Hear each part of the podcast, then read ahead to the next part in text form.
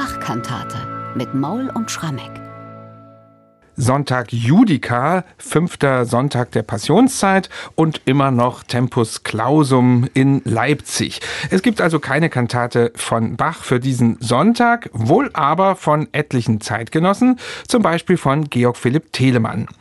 Der hat in Frankfurt am Main einen 72-teiligen Kantatenjahrgang komponiert, der auch unter dem Namen französischer Jahrgang bekannt ist. Für den heutigen Sonntag ist daraus die Kantate hatte Gott schweige doch nicht also vorgesehen.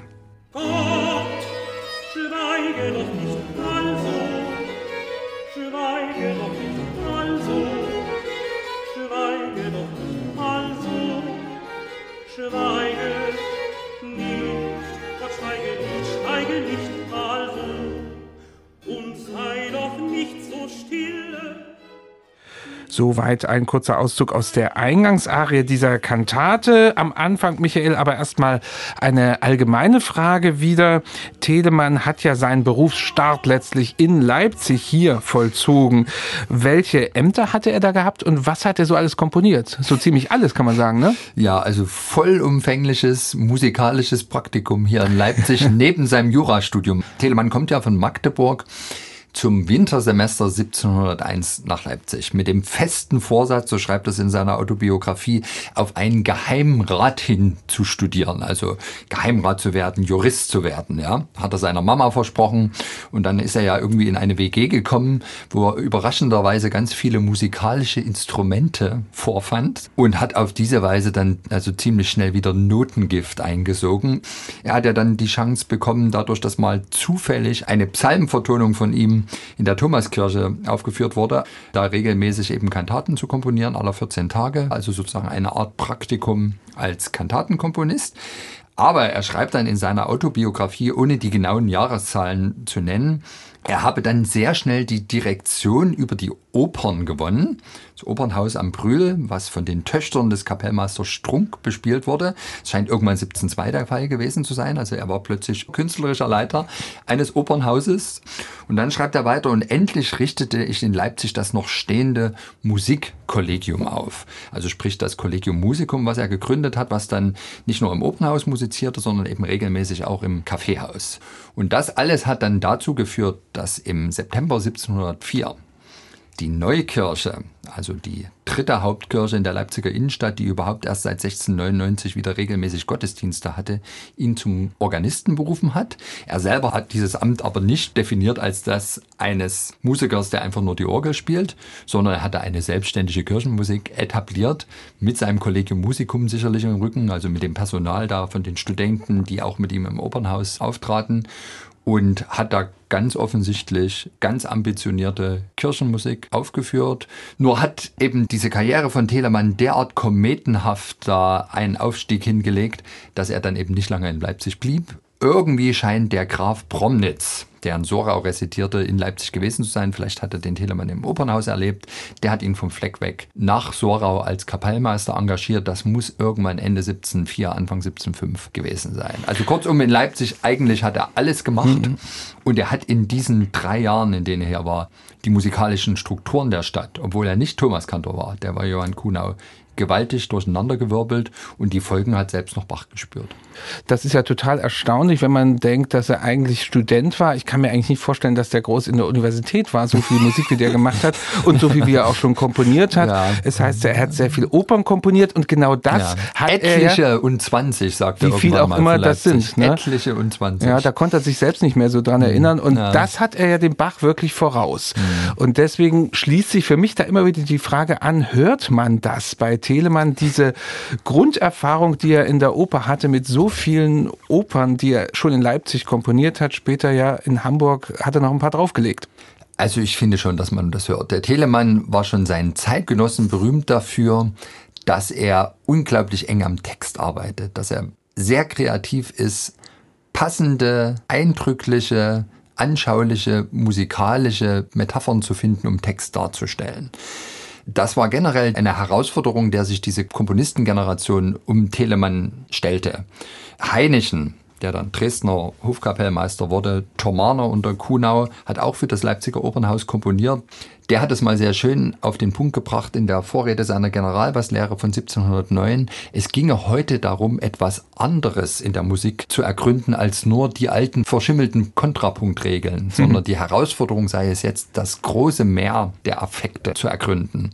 Bach hingegen, der hatte eine ganz andere Entwicklung. Der hat ja erstmal eine klassische Organistenlaufbahn gemacht. Der hat von der Pike auf seinen Kontrapunkt gelernt, seine Choralveredelung, ja, ein Organist muss immer improvisieren, Choralvorspiele und hat sich dann erst so in seinen frühen 20er Jahren der Vokalmusik zugewendet, dann natürlich auch Textexegese musikalisch betrieben, aber mit einem sehr, sehr soliden handwerklichen Background. Ich habe so den Eindruck, Graupner, Telemann, Heinichen, bei denen ist das eher eine Karriere gewesen, wo sie vor allem erstmal versucht haben, tatsächlich mit Vokalmusik zu beginnen, Text zu verdeutlichen. Und dennoch hatte der Telemann handwerklich ein gutes Rüstzeug. Er sagte auch sehr bewusst in seiner Autobiografie, er habe sich bei Kontrapunkten und Kirchensachen den Kuhnau, der seinerseits auch ein gelernter Organist war, zum Vorbild genommen. Hingegen in theatralischen Sachen jemanden wie Händel. Mhm. Und er hat das doch, finde ich, sehr gut zueinander gebracht. Und dennoch, ich glaube, diese frühen Werke von ihm, das muss damals so wahrgenommen worden sein, wie vielleicht in den 1970er, 80er, 90er Jahren die Avantgarde der Komponisten, die praktisch ein völlig neues musikalisches Alphabet mhm. erfanden und damit manche vielleicht auch geschockt haben, ja. wegen dieser Unmittelbarkeit von Musik und wegen dieser starken, affektreichen Einfälle, die eben auch Musik hin und wieder mal vorsätzlich nicht schön klingen lassen, um den Text zu versinnbildlichen. Da blicken wir doch gleich auf die Kantate, die heute zum Sonntag Judica komponiert wurde von Telemann in seinem französischen Jahrgang. In der letzten Woche war ja der Sonntag Letare, da klang die Kantate recht optimistisch. Heute dagegen ist das ein recht verzweifelter Text und das bezieht sich natürlich auf das Evangelium. Ja, das Evangelium bei Johannes 8, Verse 46 bis 59 das Bekenntnis Jesu zu seinem Vater und zwar gegenüber einer Schar von Juden, die ihm absprechen wollen, dass er der Heiland ist. Und er provoziert die regelrecht. Also er führt die ein bisschen an der Nase rum und verleitet die zu immer heftigeren Aussagen. Mhm. Zuletzt werfen sie Steine auf ihn. Er kann aber zum Glück den Schauplatz verlassen.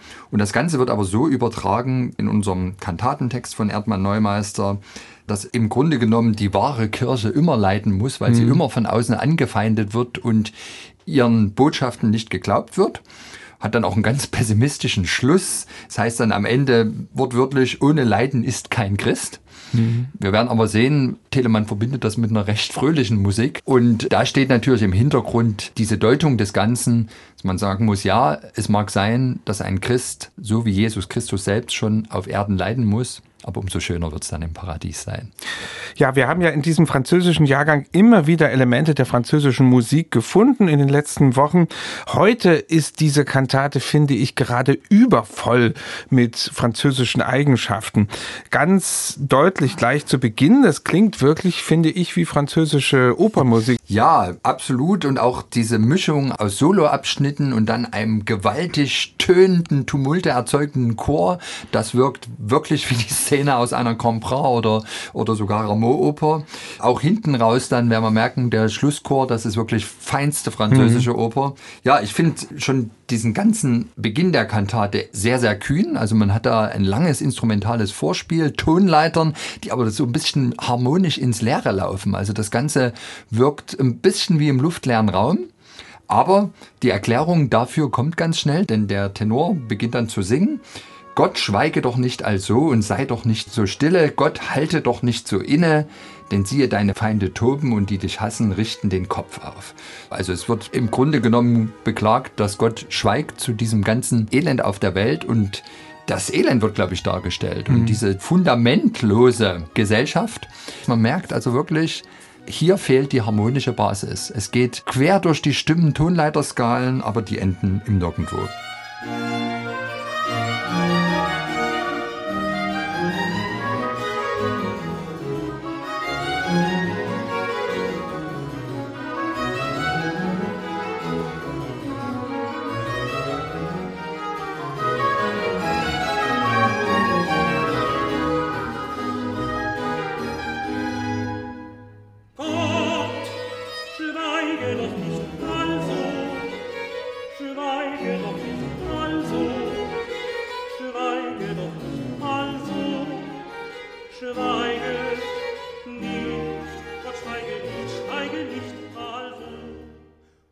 Ja, und dann, wenn es zu dieser Passage kommt, denn siehe deine Feinde toben, da bricht der Chor über den Solotenor herein. Eine richtige Tumultszene wird da erzeugt von Telemann.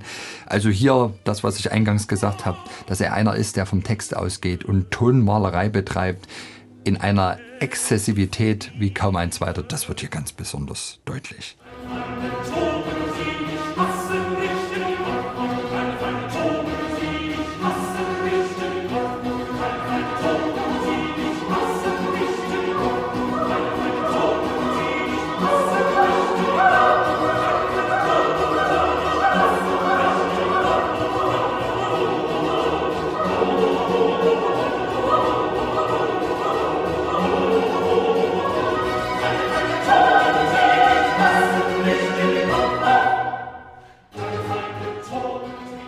Da haben wir die Feinde toben gehört in dieser Eingangsarie zur Kantate Gott schweige doch nicht also.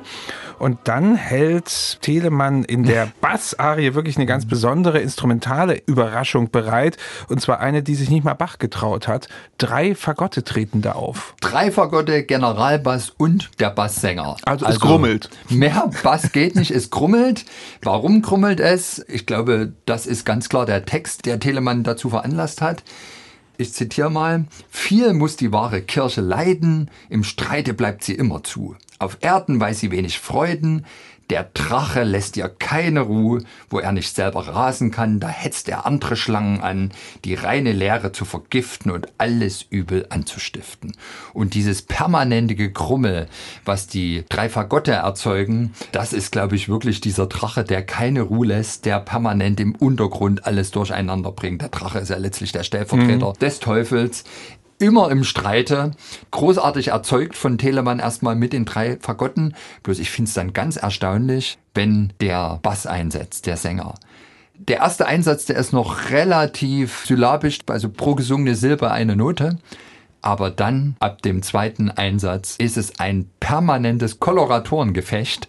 Der kommt überhaupt nicht raus aus diesen Sechzehntelnoten, die sich da aneinander reihen also wahnsinnig virtuos und ich glaube, wir können sogar sagen, wer das bei Telemann gewesen ist. Wir wissen ja, dass er an sich den französischen Jahrgang komponiert hat als eine Auftragskomposition des Eisenacher Hofs, an dem er nicht mehr wirkte, war er ja zuvor Kapellmeister gewesen.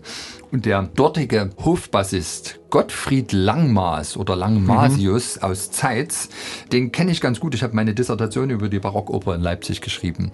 Und da konnte ich zeigen, dass der einer der Stammbassisten am Leipziger Opernhaus Aha. war. Seinerseits auch ein Jurastudent, wie Telemann. Also die beiden waren Kommilitonen. Der hat all die Bassheldenpartien übernommen. Und ich glaube, dem hat er hier das auf dem Leib komponiert. Irre virtuos. Ich liebe dieses Stück.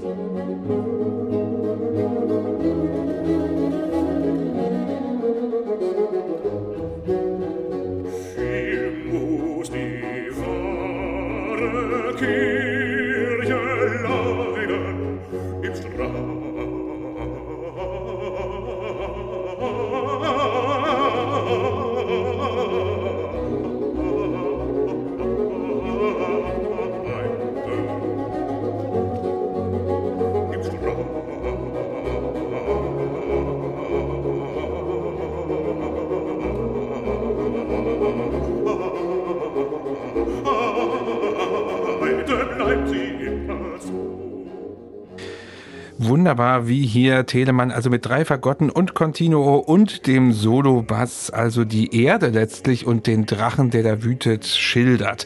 Toller Effekt.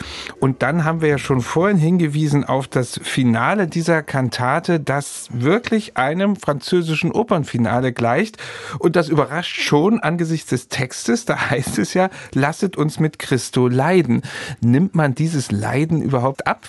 Ich zweifle da so ein bisschen. Nein, es wirklich dieses typische Finale einer französischen Oper. Man sieht auch förmlich da das Ballett noch dazu ja. aufziehen. Und ein schönes also Bühnenbild, nicht? Und eine Wolke von oben und so weiter. Rondeau-Form, ja. ja, also ein Refrain, der immer wieder kommt, gesungen vom gesamten Chor eher homophon den Text deklamierend und dann gibt es aber eben dazwischen die Couplets, wo die Solisten nochmal hervortreten und jeder nochmal seinen Kommentar gibt, die hier ganz kontrastierend sind. Lasst uns mit Christo leiden, ohne Leiden ist kein Christ. Aber wenn man dann sich den Verlauf des Textes vergegenwärtigt, wird auch klar, warum das eigentlich gar nicht so eine schlechte Botschaft ist. Denn es das heißt ja dann, wer sich dessen will entbrechen, kann ja nimmermehr nicht sprechen, dass er Christo Jesu treu und ein Glied der Kirche sei. Mhm. Hier auf Erden muss man kämpfen und des Fleisches Lüste dämpfen. Singt der Bass. Singt der Bass. Sag ich nur so mal nebenbei. und jetzt kommt's, und das ist sozusagen die gute Botschaft, mit der die Leute nach Hause gehen sollen. Wenn es überstanden ist, schenkt der Himmel alle Freuden, lasset uns mit Christo leiden, ohne Leiden ist kein Christ. Also die Belohnung kommt im Himmel und deswegen ist die Botschaft gar nicht so negativ und Telemanns Musik entsprechend positiv und regelrecht lebensbejahend.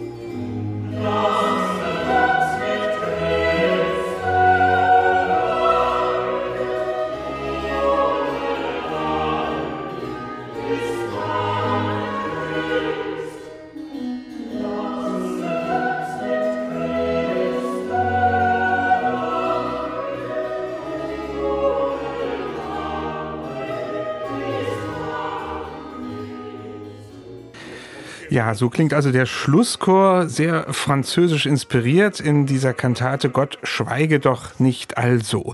Michael, jetzt habe ich aber doch noch eine Schlussfrage mhm. zu dieser Kantate. Wir haben an den letzten Sonntag und heute ganz besonders immer diese französischen Charakterismen gefunden mhm. in diesem französischen Jahrgang und ich frage mich, haben das die Menschen damals überhaupt wahrgenommen in Frankfurt oder in Eisenach oder hat das Telemann vielleicht doch so als besonderen Spaß für sich selbst gemacht?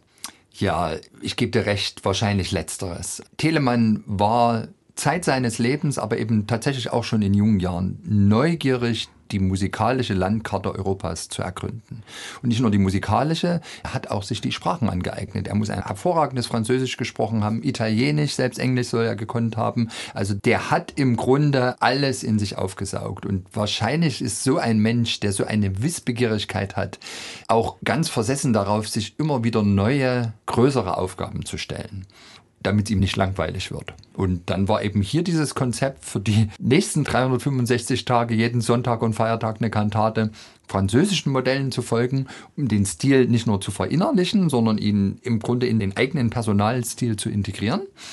Und ich würde sagen, musikalische Kenner haben das erfasst. Also sagen wir mal so, die Musiker der Eisenacher Hofkapelle, die Telemann, das schreibt er ausdrücklich nach dem Vorbild der Hofkapelle von Versailles zusammengestellt hat. Er hat ja, als er da 1789 nach Eisenach kam, die Chance gehabt, dieses Orchester nach seinen Vorstellungen einzurichten. Die werden also das französische Repertoire gekannt haben und werden die Feinheiten ja auch in Telemanns französischen Jahrgang sofort identifiziert haben. Vielleicht auch die Hofgesellschaft, die das gewöhnt war, ob der gemeine Frankfurter jetzt im Gottesdienst da unterscheiden konnte, ob diese Klänge jetzt mehr nach Ost oder West rheinisch klingen Kleines Fragezeichen.